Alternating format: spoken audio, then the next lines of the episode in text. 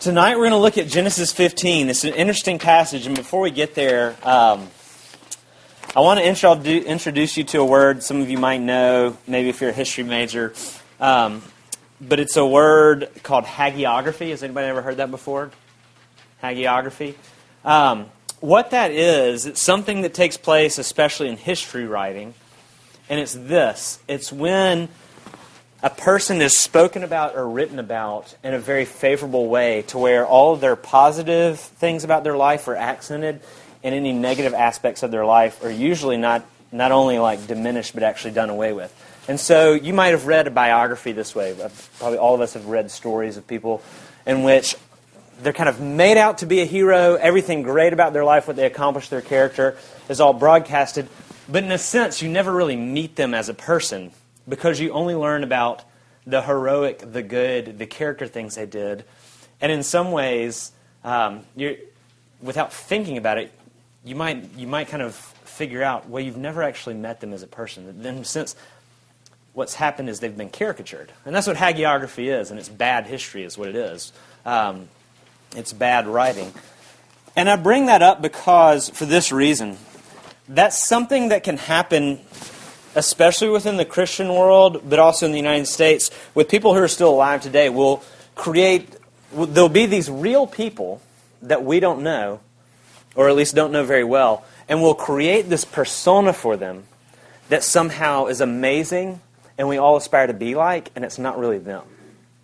Because they are real people that live real lives, and they interact into the difficulty and the good things of the human experience, just like the rest of us. And so what happens is we've caricatured them, we've taken this person, we've made them into this hero that is no longer who they really are. And then, of course, what happens is now that we have this caricature, we all feel oppressed because we're like, well, that's what we're supposed to be like. When, in fact, the person we're comparing ourselves to is actually not even a real person. It's a caricature of a real person. But now that we've created it, we all feel oppressed, and out of guilt, we start trying to be like this not real person that doesn't really exist but happens to be attached to the name of a real person. And I bring that up for this reason. That's not what happens in the Bible. There's no hagiography. There are no caricatures. And what I think we see over and over and over again in the life of Abraham is that God in Scripture, through the life of Abraham, but through all of the characters in Scripture, all of the people, understands the authentic human experience. And I hope that what you hear in RUF is that the Bible addresses authentic living, the real messiness of life, that it's not sentimental, unhelpful nostalgia, it's not caricatures of people to where it's this oppressive image of how we're all supposed to be. The human experience is messy. And the Bible speaks to that. And you might have had a couple of times in your life, like I have, where men who you admired or women who you admired, and maybe you've caricatured in a certain way, and a moment of like deep honesty revealed to you, like, I'm not really that different. One of the most important men in pastoring me and mentoring me and teaching me about what it means to be a man, just recently talking to him about his own marriage, and he just said, you know, I'm 16 years in now, and he just said, like, and I'm not changing into the husband I thought I was going to change into. And you know what? My wife's not changing into the wife that she thought she was going to change into. And the reality is, now that he's knowable and more normal, his pastoral care for me is even more powerful. And I'm no longer oppressed by this image that's not reality. We need authenticity. We don't need caricatures. And that's what we get in the life of Abraham. We get somebody, we're not reading chapter 14, we're skipping over that, but I'll tell you what happens before we get to chapter 15, and I'll read the text. In chapter 14, when you read the life of Abraham, it's just up and down. 13, some bad things happen. Late in 13, some good things happen. In chapter 14, he's killing it. Like, he's winning. In chapter 14, these evil chieftains oppress a bunch of people that Abraham cares about. And Abraham actually lives out the male fantasy that all the guys in this room kind of wish we could live out at some point, which is engage in violence in the name of justice and peace, which we all kind of want to cut people's heads off like William Wallace in Braveheart and do it as a warrior poet who's fighting for justice and peace and all, you know, like all that is good in the world. Abram lives out that male fantasy. He's killing it in chapter 14. He's winning. This is what we get in chapter 15. After these things, the word of the Lord came to Abram in a vision. Fear not, Abram. Fear not. I am your shield, and your reward shall be very great. But Abram said, O Lord God, what will you give me, for I continue childless? The heir of my house is Eliezer of Damascus, one of the servants in his house. And Abram said, Behold, you have given me no offspring, and a member of my household will be my heir. Behold, the word of the Lord came to him and said, This man shall not be your heir, your very own son shall be your heir. And he brought him outside, and he said, Look toward the heaven and number the stars, if you are able to number them. And he said to him, This shall be your offspring. And he believed the Lord, and it counted to him as righteousness. And he said to him, I am the Lord who brought you out of Ur of the Chaldeans to give you the land to possess. And he said, O Lord God, but how am I to know that I shall possess the land? And he said to him, Bring me a heifer 3 years old, a female goat 3 years old, a ram 3 years old, a turtle dove, and a young pigeon. And he brought him all of these, cut them in half, laid them each half over against the other, but he didn't cut the birds in half. And when the birds of prey came down on the carcasses, Abram drove them away. And as the sun was going down, a deep sleep fell on Abram, and behold, dreadful and great darkness fell upon him. And the Lord said to Abram, Know for certain that your offspring will be sojourners in a land that is not theirs, and will be servants there. They'll be afflicted for 400 years, but I'll bring judgment upon the nation they serve, and afterward they shall come out of it with great possessions. And as for you yourself, you shall go to your fathers in peace. You shall be buried in good old age. And they shall come back here in the fourth generation, for the iniquity of the Amorites is not yet complete. And when the sun had gone down, it was dark, and behold, a smoking firepot and a flaming torch passed between these pieces. And on that day the Lord made a covenant with Abram, saying, To your offspring I give this the promised land, from the river Egypt to the great river Euphrates, the land of the Kenites, the Kenizzites, the Kadmonites, the Hittites, the Perizzites, the Rephaim, the Amorites, the Canaanites, the Girgashites, and the Jebusites. The grass withers and the flowers fade, but the word of God stands forever. Let's pray. Lord, we thank you for your word, and as we encounter life, as we encounter the ups and the downs, I pray that here in the story of your servant Abram, that we would see there is one consistent thing that can address our fears and our doubts. Be with us, dear God. Teach us, Holy Spirit. In your name we pray.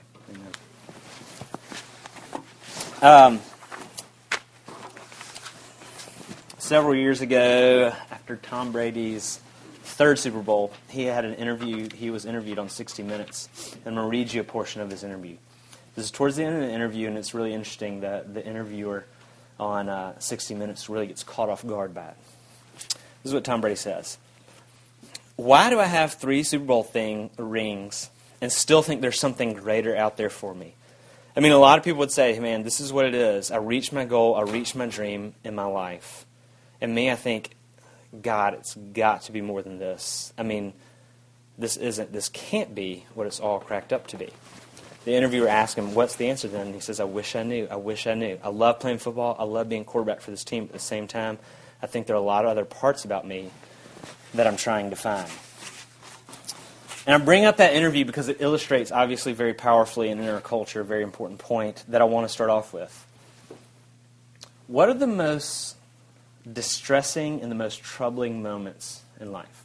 Think about it for a moment. The most kind of the biggest existential crisis maybe you have. And what I want to suggest is that actually you're probably not thinking about the most distressing moment in your life right now. Because what I want to suggest, this is what's the case for Abram, this is what's the case for Tom Brady, is this. That the most distressing and the hardest moments of life are actually not the moments of deepest failure. That actually, the most distressing moments in life actually might end up being the moments right after your greatest success. There's a folk song from the 60s called Is That All There Is? And if you've ever seen this great movie called The Nines, I heard that song for the first time in this movie. And this song is sung by this woman named Peggy Lee, and I'm going to read you the verses. I remember when I was a little girl, our house caught on fire. I'll never forget the look on my father's face as he gathered me up in his arms and raced through the burning building out to the pavement. And I stood there shivering in my pajamas, and watched the whole world go up in flames, and when it was all over, I said to myself, is that all there is to a fire? When I was 12 years old, my daddy took me to the circus, the greatest show on earth. There were clowns and elephants and dancing bears, and a beautiful lady in pink tights flew high above our heads. As I sat there watching, I had the feeling that something was missing. I don't know what, but when it was all over, I said to myself, is that all there is to the circus? Then I fell in love with the most wonderful boy in the world. We'd take long walks down the river and sit for hours, gazing into each other's eyes. We were so very much in love, and then one day he went away, and I thought I'd die, but I didn't. And when I didn't, I said to myself, is that all there is to love? I know what you must be saying to yourselves. If that's the way she feels about it, why doesn't she just end it all? Oh no, not me. I'm not ready for that final disappointment, because I know just as well as I'm standing here talking to you that when the final moment comes and I'm breathing my last, I'll be saying to myself, is that all there is? And it's a chilling song when you hear Peggy Lee sing that song. But she's addressing the same thing Tom Brady and Abram are all demonstrating, which is this. The hardest moments in your life is when you finally put it all together and then you run into yourself again. And you realize, I put it all together. I put together the roommate situation, the boyfriend-girlfriend situation, the parent situation, the school situation. Right? We're all struggling to get this thing all together in life. And you might get there at some point for a brief moment. And then when you get there, you'll figure out life's not okay. That's distressing, is when it all does come together. And on the other end of it all coming together, life's still not fixed for you, and you're keenly aware of it. You got all your wildest dreams, and you're still not okay, and you know it. So the question really is, what do you do about the fearful aftertaste that comes right after your best moments? What do you do when you've done your best and things have come together, and you have that moment that Peggy Lee says, where it's like, well, is that it? Because a lot of us are going to get there. This is Stanford. Y'all are all going to get there, right? Y'all are going to put it together.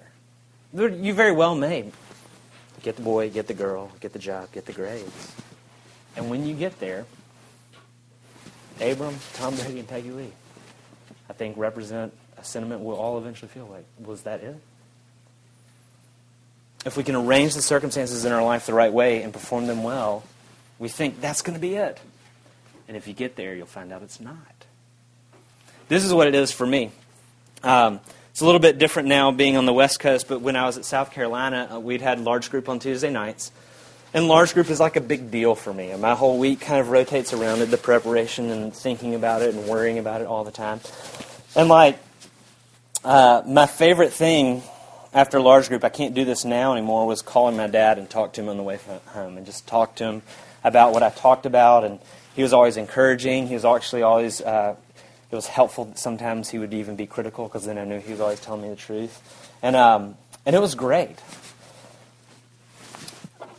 But there are nights when I come in and I had taught large group at South Carolina and I just knocked it out of the park. Preachers think this way. Every now and then they think that sermon was awesome. I brought it, you know. And there are moments, all preachers have thought this is a different time, not every week, but every now and then, you know, you walk out and you're like, that's it, man. That, I brought it. The loneliest nights at South Carolina were when my best sermons were preached and I couldn't get my dad on the phone on the way home. And I rode home for 20 minutes in silence. And I sat there like Peggy Lee, was that it? That's me. That's the best I could do. I couldn't do no better. And 20 minutes of silence just undoes me. And I was asking, is that all there is? What is it for you? Maybe you've had that moment. And there's some real good moments where really good things happen, but it never sticks and it never stays. And it feels like you got a glimpse of that's the way that life is supposed to be, right? What joy feels like, what finally being the right type of person feels like, but it never stays. That's a fearful and doubt-filled moment. And the first thing that we have to learn from this text tonight is this. For both Christians and non-Christians, it's okay to say, but God, in those moments. In fact, it's okay to say that in any moment. What I want you to see first tonight is that you can come to God with your fears and your doubts, and you can say to God, but God, you said. That's okay. He can handle it. The first verse, after these things, the word of the Lord came to Abram in a vision. Before Abram's even voiced his fears, God knows where he is. And the Lord says, fear not, Abram, and he comforts him. I am your shield. your reward will be great. Isn't it good news that before even Abram gets the word out, God is actually moving toward his doubts and his fears with tenderness. He can handle the doubts and the fears of his servant Abram. We get to Abram's fear in verse 2 and 3. This is the covenant, God's covenant promises he made to Abraham in chapter 12. He's saying, Lord, won't you give me, Lord, what will you give me for I continue childless? The heir of my house is Eliezer of Damascus. And what he's talking about here is this promise in Genesis 12 that God was going to give Abraham an heir, and through Abraham he was going to become a great family and bless the world. That Abraham's children was going to be how God saves the world. And here's Abram, late in life, no heir, fearful and full of doubt. God moves toward him in tenderness. In verse 7, he goes back again toward him and he says, verse 5, he takes him outside and he says, look at the heaven, number the stars if you're able to number them. Abram, this is what your children are going to be like. This is how many you're going to have. And Abram believed him, verse 6. He believed him, and the Lord has counted to him his righteousness. But then in verse 7, God says, reiterates his promises again. I'm the Lord. I called you out of Ur of the Chaldeans to give you this promised land. And Abram again says, but he said, O Lord God, how am I to know that I shall possess it? In the New Testament, Abraham is set forth by the writer of Hebrews, by Paul, all over the place as the model for faithfulness. He is the model set forth all throughout the New Testament of what it looks like to have faith.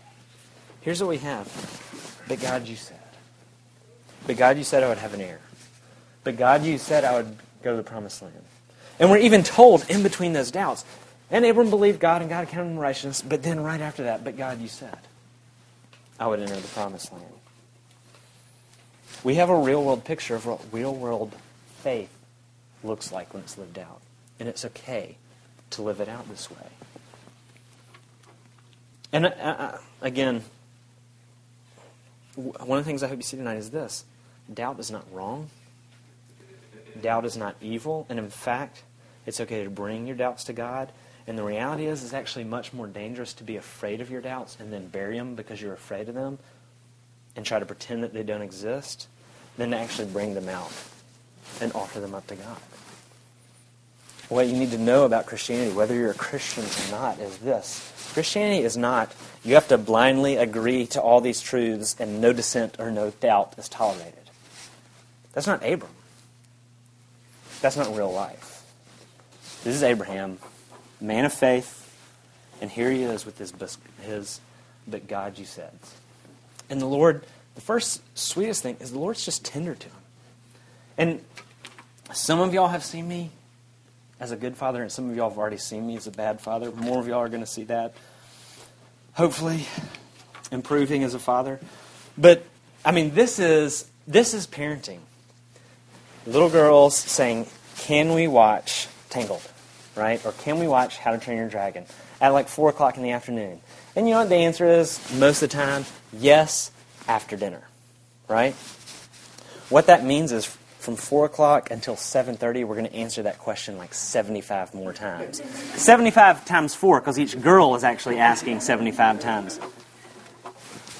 And man, I hope I can grow into the kind of tenderness that God has here with Abraham, where he just takes him outside and says, Abraham, let me show you the stars in the sky. This is what your descendants are going to be like. Because what we do is the first couple times, like, girls, we are going to watch Tangled. We are going to watch Tangled. And then like about 5:45 it wears off when they're just crazy at the table and they're not eating their food. And we're like, we might watch Tangled. I don't know if we're going to watch Tangled. And that's when they say exactly what Abram said. But you said, Dad. And you're like, oof. You know? And you're like, well, maybe you forfeited your covenant promises. I don't know.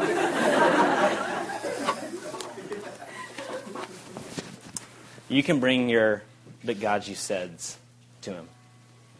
It's a good thing. You can say, but God, you said there was going to be joy. You can say, but God, you said that you had fixed the world. But God, you said that you would reign and sin wouldn't control me. You can say that. You can say, but God, you said that you were going to heal relationships. But God, you said the world's going to get made right and I was going to get made right. Those are okay. He can handle that. Abram's giving the same voice to the same fears and the same doubts. But God, you said you're going to make this right. That through my family, the world is going to be made right. I was going to be made right. You see, there's really, in a sense, there's two kinds of doubts. There's believing doubt and unbelieving doubt. What I mean by that is this. Believing doubt wrestles and struggles and cries and prays and goes to God with a lot of, but God, you said. And it prepares for the answer. And faithful doubting has real questions. And it's taking your questions to God and seeking and struggling and wrestling with the answers. But you see, in that kind of doubt, you're still looking to God. Right? Unbelieving doubt doesn't. Unbelieving doubt ends up actually looking like either work or laziness. Which is, it looks like work, and by that I mean this overwhelming need to try and control all of your circumstances. Which, of course, is ridiculous because it actually ends up killing you. But it's like, God, I doubt you, so actually I'm creating another management plan for my life where I can guarantee for myself all the circumstances I want. That's what unbelieving doubt looks like. It looks like workaholism. The other thing it looks like is it might look like laziness. Disengaging from the struggle and disengaging from the hard questions and the difficult tasks in life and hiding your heart away and hoping that you can just kind of harden it enough so that you just won't have to feel the hardness of life anymore until it's all over. Right? This is Abram with his, but God, you said. But God, you said, I would be made right, that it would be made right, that there's the promised land, that my heir would save the world. And he's full of doubt and fear on the heels of his best moments. Right? Why is it? And this is the question. We have Tom Brady, we have Abraham, right? Why is it that getting all the circumstances in your life completely lined up won't make you feel right? Because that's what we believe by our workaholism. If I get all the circumstances in my life lined up, that I can feel right. And the reason is this, is because fear and because doubt are not about circumstances, they're about relationships. What Abram ultimately fears is this: I'm not right. This isn't right. God, you don't seem to be making it right. Will I be found to be the right type of person for you? Lord, am I going to possess the promised land? Verse 8, right? And that's what we fear. At the end of the day, what all of this is like, what all of this is about, what all of our fears and insecurities are about is this: I'm not right. I know my lies. I know my public image that I've created, and I want to believe it, but I know it's a farce. And in my worst moments and in my best moments, there's a truth that we're confronted with regularly in both of those moments, and that's I'm not right. The reason we have social anxiety on campus, walking into a room, preparing for the weekend, whatever it is, any kind of social grouping you think about, the reason we're terrified all the time is because we're afraid that we're not acceptable. Right? The reason we're freaking out about the attentions of the other gender and the companionship we're seeking but never seem to get or hoping to get or maybe are getting, we're terrified that maybe we're not lovable. The reason we're killing ourselves with grades, with work, whatever it is because we're afraid that we're not legitimate. And that's how we can legitimize ourselves. All of our fears and our anxieties and our doubts tied to us not feeling right, or tied to us not feeling acceptable or lovable or at peace. And what we think is, if we can get the right circumstances in order, that it'll all go away. And all of this testifies to the fact that it's not true. If you got everything you wanted in life, it wouldn't make it go away, because it's not about getting everything ordered well in your life. It's about a relationship.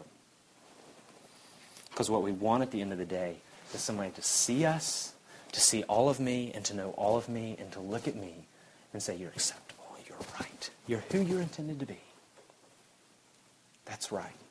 And we need it from somebody. We don't just need to get our circumstances together where we can look at our own resume and say, I did well. We need someone else to look at us and say, you did well. That's right. So you can invent all the apps and Facebook, social networking sites you want. You can finish your PhD. You can make all the money you want. You can change the world. And at the end of the day, what our hearts are longing for is, in somebody's eyes, to be seen as the right sort of person. We want to be found to be the right sort of person. And we live in front of an audience. And maybe our audiences are different, right? Maybe it's in front of an individual or a group, a coach or a parent, a friend. Maybe it's God. Maybe it's a corporation. Maybe it's the entire watching world. You want somebody to look at you and say, that's all right. You are right. You're the right kind of person. You've done well. right? And in many ways, that's kind of the problem that all world religions, that all world views are dealing with. Like, how do we just come to peace with, like, the human experience of never feeling right? And what you see in this passage tonight is really weird and really cool because it displays what's utterly and completely unique about the Christian faith. And it's how God proposes to deal with that issue. Because what he doesn't do is he doesn't say, all right, then here are the things you need to do. This is the way you act like the right sort of person, and that's going to remedy your situation. He does something totally unique. This is what happens. God says to Abram in his moment of doubt, says something really weird. Bring me a heifer 3 years old and a female goat 3 years old and a ram 3 years old and a turtle dove and a pigeon. And he brought them and he cut them in half and he laid them over against each other, but he didn't cut the birds in half. And when the birds of prey came down on the carcasses, Adam drove them away. Abraham knows what's going on right now, but we don't.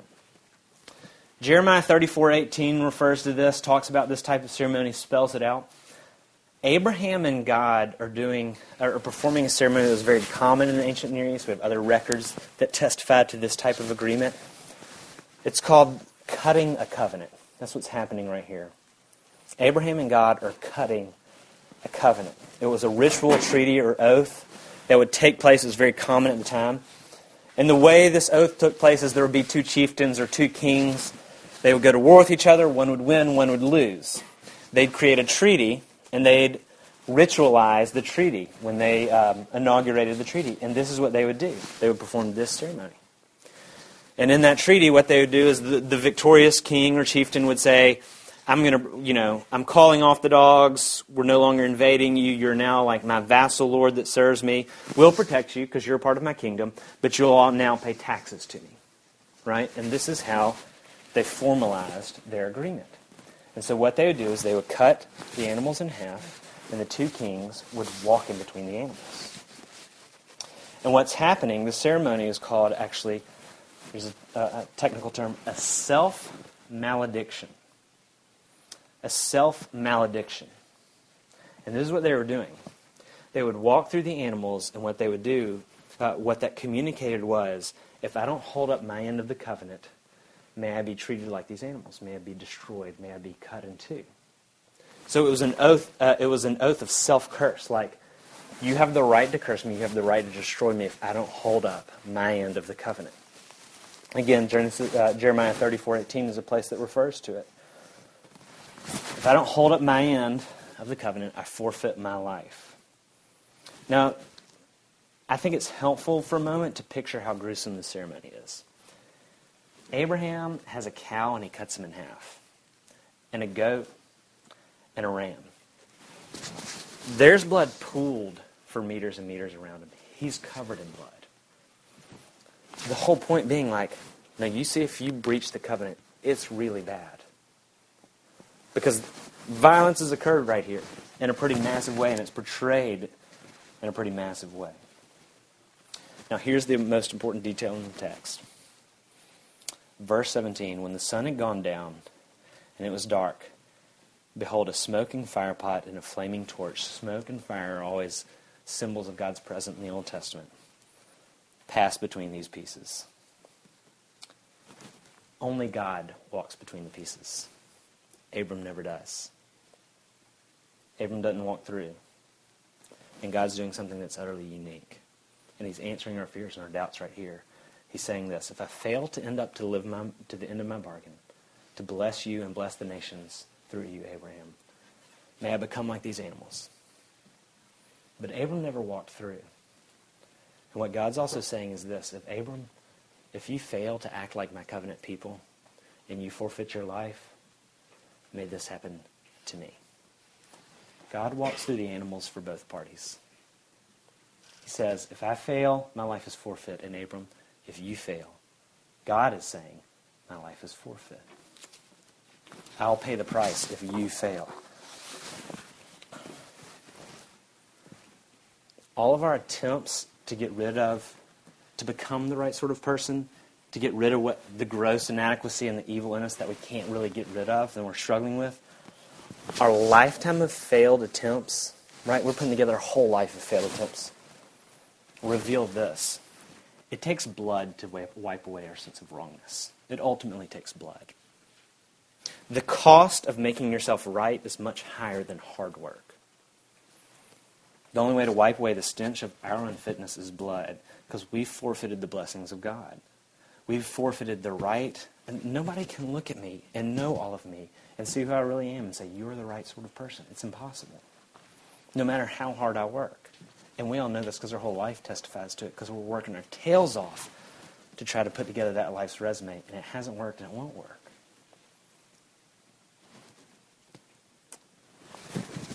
This is God saying, when you find out you're not the right sort of person and that you haven't lived up to your end of the bargain, I forfeit my life. If you forfeit your life, God's saying, I'll pay the price. This is the way one of my friends said it. It was God saying, Abraham, I'll make you righteous. I'll bless you, even if I have to be torn to pieces to do it. Even if it costs me my life, your life won't be forfeited, mine will. And this is what this means, right? Romans 8:23. He who didn't spare his own son for you, but gave him up for us all, how will he not also graciously give us all things? You see, all of a sudden, this actually really speaks to all of our but God you saids, right? God's saying, listen, I want you to know how deeply committed I am to you. I'm going to pay the price for your covenant breaking. That's how deeply I'm committed to you. I will give you my son. I'll sacrifice my son for you. And so what that means is, in the darkest moments of life, in the most powerful and the hardest but God you saids, you need to know he didn't spare his own son for you. You want to know why you can trust God? Because he gave his son for you. What more can he show you to demonstrate his commitment? You want to know what your faith is in? That he gave his son for you. That his son died in our place for our covenant failure, and we didn't walk through the animals. He walked through us. You want to know why in the best moments and in the worst moments in life, all of your fears and all of your doubts can be taken to him, and he can handle them, and he can even wipe them away. This is the reason why. Because he gave his son for you. Do you see how deeply committed he is to his children, even in our darkest moments?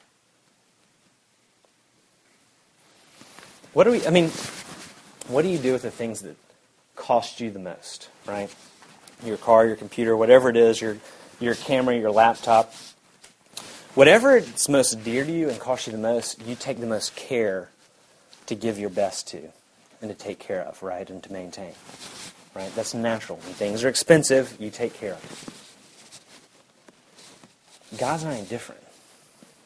And his people cost him more than anything else. If you trust in him, lay your fears to rest. Lay your doubts to rest, because at the cross your sin was taken away, and by faith his righteousness became yours, and you are now right before God, because he sent a substitute when our life was forfeit. And what that means is, in all the difficulties of life, I'm not saying they're not still hard, but in all the difficulties of life, what he's saying is, you need to know, I'm not distant, I'm not far away, and in fact, I care deeply for you, and I'm in control. And if you don't believe me, look at the cross. Do you see what the extent I went to for you?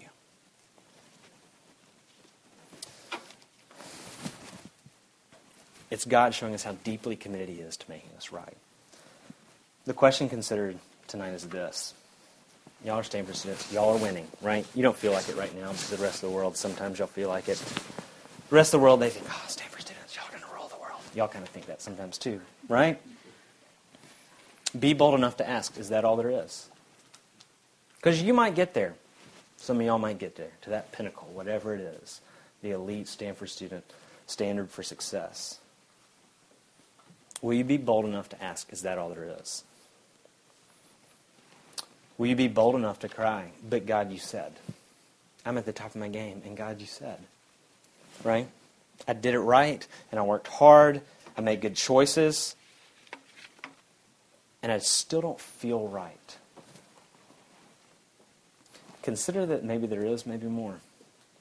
And that maybe the way you become right isn't through working your tail off. Maybe the way you become right is by saying, God, did you walk through the animals for me? God, did you forfeit your life for me? And the answer is yes. And the way you get in on that is simply by faith. Let's pray.